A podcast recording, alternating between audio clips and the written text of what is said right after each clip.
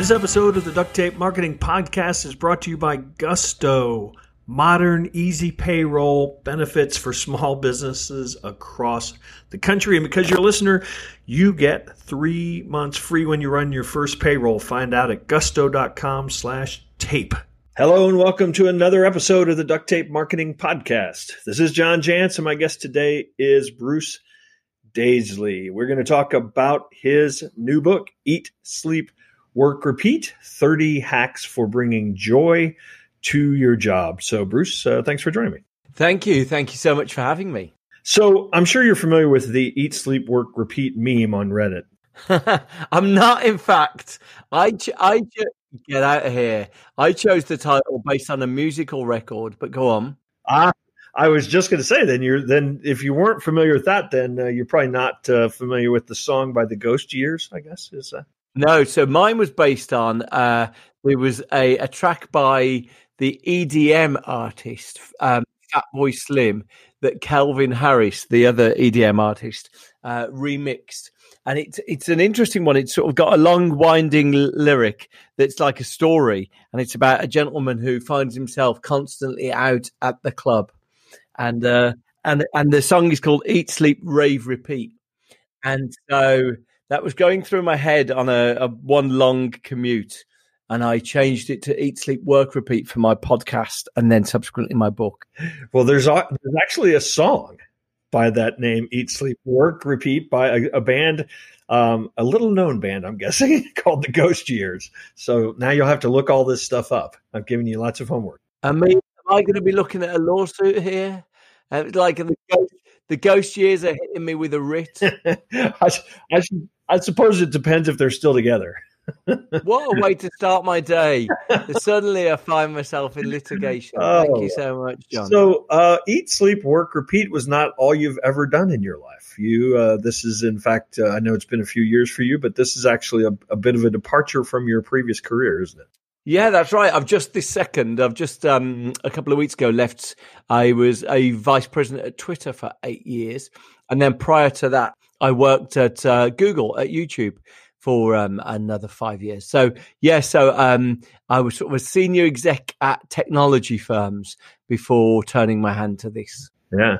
So um, and I may have this wrong, but this book is, will depend upon when people are listening to this, coming out uh, towards the end of February in 2020.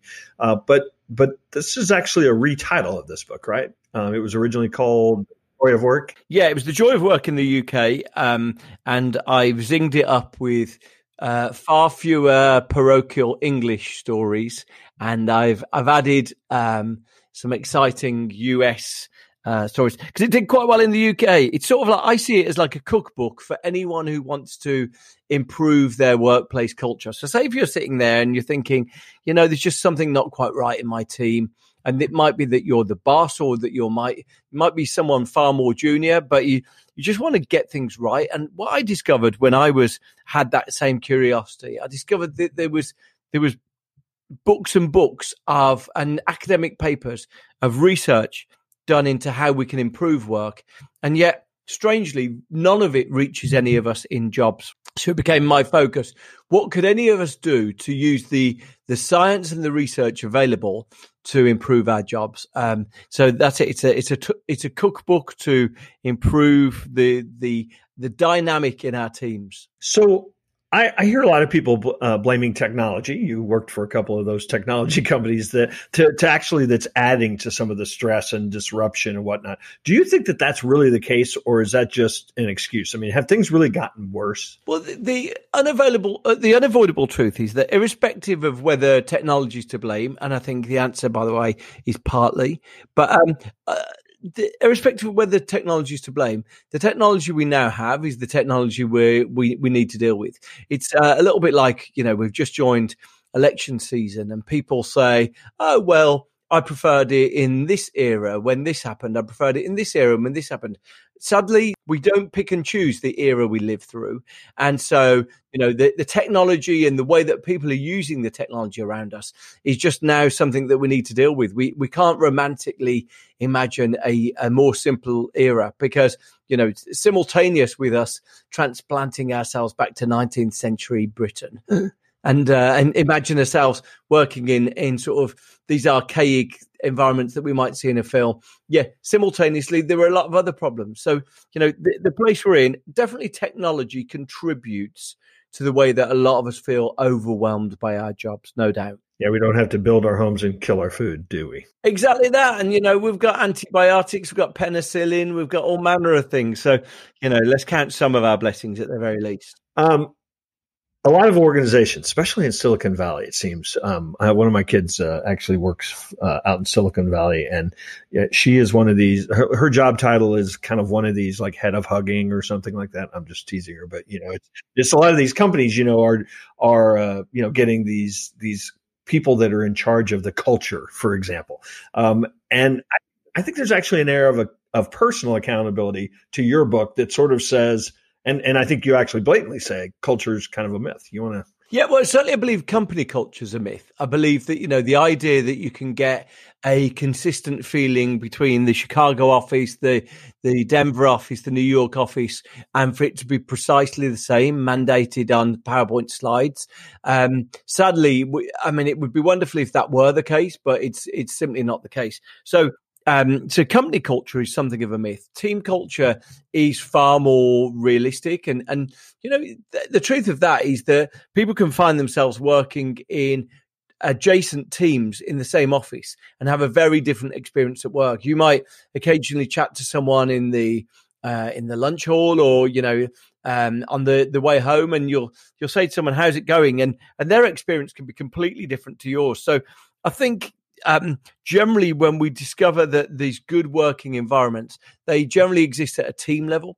That's not to say that companies can't aspire to these things, but they need to be realistic in terms of what they can control. Yeah, because most most employees, especially at larger organizations, I mean, their experience of the company is their boss or their you know team leader or whatever. I mean, so that's that's probably who's dictating more about the culture than you know anyone else in the organization to that person. Very much, very much so. The fundamental thing people say when you ask, when you try and identify if people have a good job, the fundamental thing that determines whether people think they have a good job is whether they have a good manager. And so, you know, managers have a huge bearing. Now, you might work for a company that's giving you um, free perks and benefits. It might be providing you with a free smoothie on on one Wednesday a month. But but you know, if you've got a wretched manager, then generally you think you've got a bad job. Yeah, yeah, yeah, for sure. Um, you pick on another uh, one that I think is uh, falling out of favor, but uh, there was a period of time when everybody was building these 200 people in one room, all sitting across each other uh, from a table, and and now we're all going to be able to communicate better. And most people I know that work in those environments spend a great deal of their time trying to find some peace and quiet. Uh, you you take on the open plan office as kind of one of the maybe worse than uh, than social media as far as a distraction. Well, more than anything else, I think a lot of us recognise the experience of thinking that we went to we go to work early to get something done, or we feel like we can never get anything done because we're beset with all these never-ending interruptions and meetings and emails and um, the open plan office. The day I discovered, you know, sort of a veteran worker, but the, the day I discovered that the science of open plan offices was so atrocious, it just was this revelation to me. So let me share with you, John, the the secrets of open plan offices. Number one, uh, the the biggest change that happens when organisations move to an open plan office is that the uh, the the ratio of people who hate their colleagues goes up by 75%. So if you've ever found yourself driven to distraction by the woman who sits behind you or the the guy who sits next to you, then you'll know that actually that's a a regular occurrence with open plan offices. Um, and you know the strange thing about open plan offices is normally when we're sold into them, people paint these beautiful pictures of accidental conversations and creativity and people sort of spontaneously coming up with new ideas. And in fact, what you discover is the uh, the next biggest thing that changes is the volume of email goes up by two thirds. So really strange that that feeling where you're emailing someone who sits three desks away from you, simply because we we have so many more interruptions in those environments than we ever did in in smaller offices. Yeah, it's all, it's almost like uh, taking employees and making them roommates at the same time. You know, because they're they're on top other all day long. No, look, I, am pretty sure that we'll never escape open plan offices, but the organisations who seem to be making the best go of it are the ones that seem to be saying, "Okay, we're going to allow you to have." Maybe you've got a, a laptop. We're going to allow you to have uh, quiet spaces where you can go and work. In fact, if you chat to people who work in co-working spaces, um, the people who run co-working spaces say that people spend more time in their social in the the anonymous social sort of coffee bar style um, spaces than they do at their allocated workstation. And it's a good reminder we, we actually, when we're not uncomfortable with a bit of noise around us, but we hate it when that noise constantly interrupts us. Yeah, it's it's funny. I um uh, like you have written um, I actually I've written six books, um, and I have written the bulk of them in coffee shops. Um, I actually enjoy the noise, but but to your point, nobody speaks to me. It's just the noise around me. Um, some people can't do that at all, but uh, uh, but there is a difference, I think. Everyone loves payday, but loving a payroll provider, that's a little weird. Still, small businesses across the country love running payroll with Gusto. Gusto automatically files and pays your taxes. It's super easy to use, and you can add benefits and management tools to help take care of your team and keep your business safe. It's loyal, it's modern. You might fall in love yourself. Hey, and as a listener, you get three months free when you run your first payroll. So try a demo and test it out at gusto.com slash tape. That's gusto.com slash tape. All right, let's talk about since your book has the uh, a, number in it, 30 hacks for bringing joy to your job. Let's talk about a couple of them. Uh, the very first one is one that I've actually uh, I've done for years, and it's uh, this idea of monk mode. So you want to unpack that one? Yeah, but the idea of monk mode is that strangely we seem to find that. Um, well, firstly, the whole of work is something of an illusion. The idea that maybe we're going to work 40 hours a week, that each of those 40 hours is as equally productive as each other. We sort of, we, we imagine that we've got a five by eight grid of, you know, of, of those hours and that each one of them will be equally valuable. And what we discover when we we actually plunge into measuring what people work and what they achieve is that these these are not equally uh, as productive. And so what you discover then is that our secret is unless we're going to work longer and longer, and that seems to be one of the unfortunate mistakes that a lot of us make. But if we're not going to work longer and longer, working out when the good stuff is, uh, it seems to be a pretty vital component. So when are the sociable hours? When are the productive hours? And it seems that for most of us, our most productive hours are in the morning. And so one of the one of the hacks that a number of people have, have found real benefit from is almost carving out a time before we open our emails, a time before we turn our podcasts on, maybe t- maybe twice a week, where we um, we carve out sometimes it's called I, I met one guy who called it his most important thing. He called it his mit and he would write on his board every day what was his mit and he wouldn't do anything else until the, he'd finished the 90 minutes that his mit had taken him.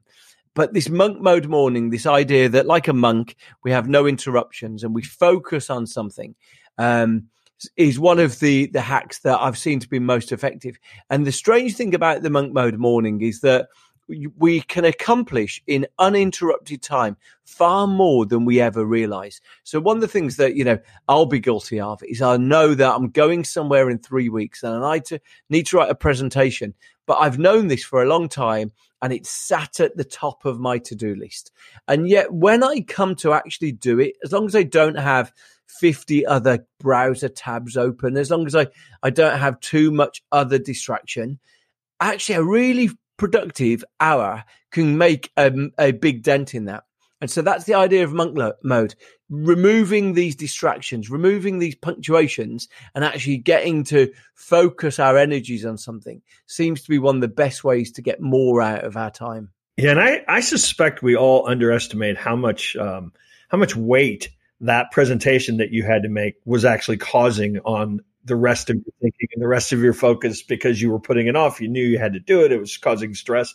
I think that's probably a really underestimated element of that. Yeah, you know that thing that sort of dogs your to-do list. You know that sort of you see it sitting there. Um, I, I, promised I'd get back. I promised I'd get back. I promised I'd get back. And it's sort of over time, it's it's becoming more and more of a burden on you. And that's it. To sometimes to say, right, you know, I, I've seen a couple of people who say, I can't carve out 90 minutes every day, but I'm going to do 60 minutes twice a week. So it's, finding whatever works for you. But what, what you often discover is those 60 minutes twice a week can be the most productive gaps on your, on your calendar. Yeah, I think if we're all being honest, uh, we, and, we did like assign a dollar value to, you know, each hour that we spend every day, that they're probably the 80% of our money is made in 20% of our work or you know the, the old saying. Absolutely. Well here's the strange thing how i found myself do, self doing this. I'm not sure if you you identified with this but you know i was coming home. I used to have a day on mondays which was laden with meetings. I had seven hours of meetings on monday. And you know i would come home and my inbox would be creaking because of the all of the emails and I'd feel, wow, it's the start of the week and I'm already hours behind. And I used to sit every Monday night at my kitchen table, sometimes with a cup of tea, sometimes with a glass of wine, always with some sort of music playing or TV playing. And I, I once took stock of the fact that I'd spent three or four hours sitting at this kitchen table and I took stock of how little I'd actually done.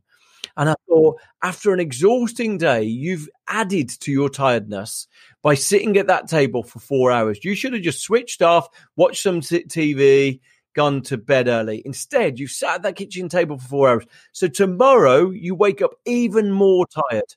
And it's, and I think, you know, that's the critical thing being more honest about what we're actually doing and what we're, sort of giving ourselves the illusion we're doing is an important step on fixing this problem. So one of the hacks that uh, I, I, wasn't going to cite, but since you mentioned it, um, sleep, better sleep, more of it is is is a hack, isn't it?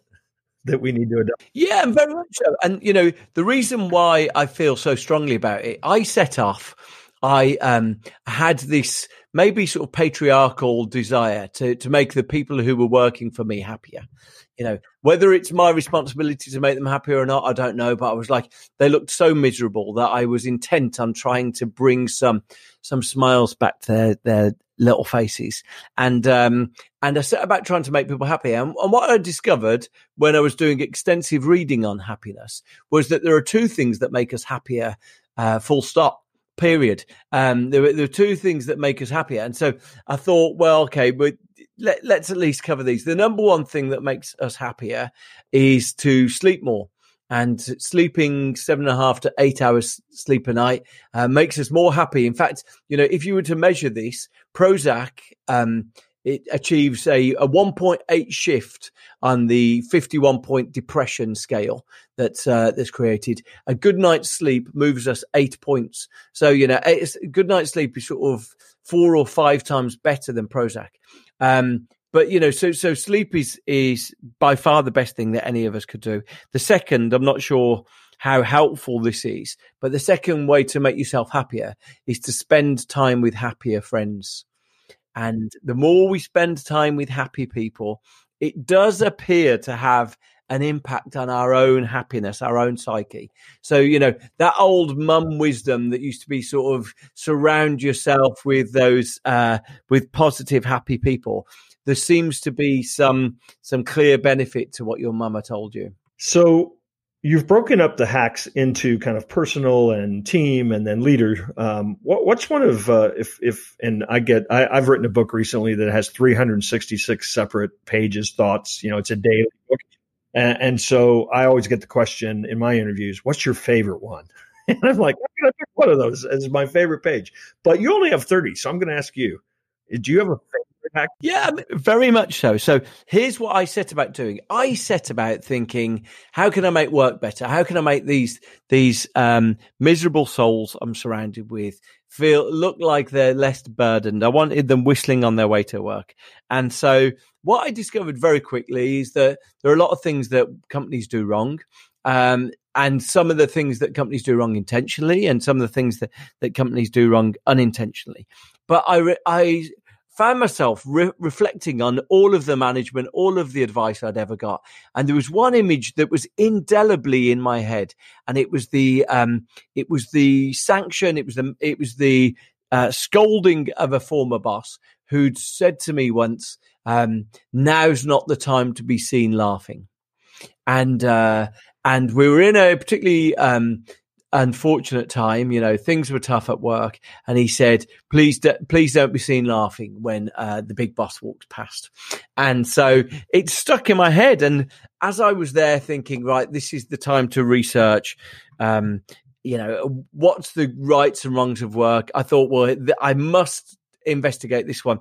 And truthfully, I was thinking I was just going to lay out the science of why he was right and you know and then get back to the the other things that we could do and what i discovered was that the science of laughter is far more well it's far more emphatic in what it advises and it points very resolutely in the opposite direction to what he said so he said now's not the time to be seen laughing which i guess suggests in bad times we don't want to be frivolous. We don't want to be distracted. We maybe don't want to be unfocused.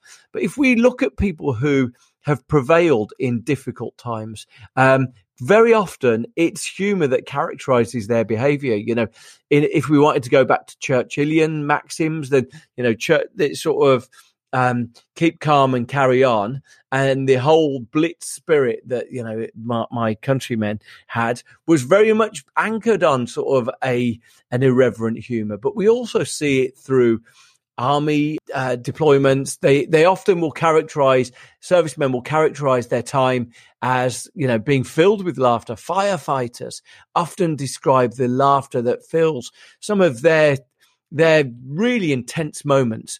And so laughter seems to have this incredible capacity to reset our resilience for sort of helping to us to feel more, um, more able to deal with stark problems that we're faced with. So anyway, I, I found myself really charmed with the science of laughter. Yeah, and that uh, ends up uh, as a hack in. I probably won't be able to find it. It's just called Laugh. Okay, there you go. Awesome, awesome.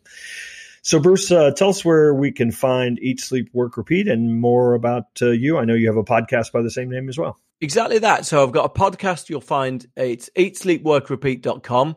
If you go to that podcast, these um, I've tried to in- interview some of the leading psychologists, neuroscientists who've done work in this field. So, you know, any of us who maybe find ourselves trying to build the culture in our, you know, in our kids soccer team or in in our own workplaces or maybe we've got our own company and we we want it to be the place that we always dreamed of working. I've uh, that was my mission. How could i make this into 30 very simple interventions that are proven to work. Well, Bruce, uh, thanks for joining us. And uh, we'll have uh, links to the book and links to uh, Bruce's podcast and website in the show notes. So uh, hopefully uh, I'll run into you. I assume you're going to spend some time in the States promoting the book. I saw you. I am. I am, yeah. I'm in. I'm in New York in the last week of February, and I'm in SF, and then um, Austin in early March and then back in the summer. So, yeah, absolutely. All my events on the website.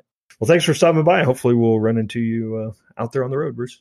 Thank you so much for having me.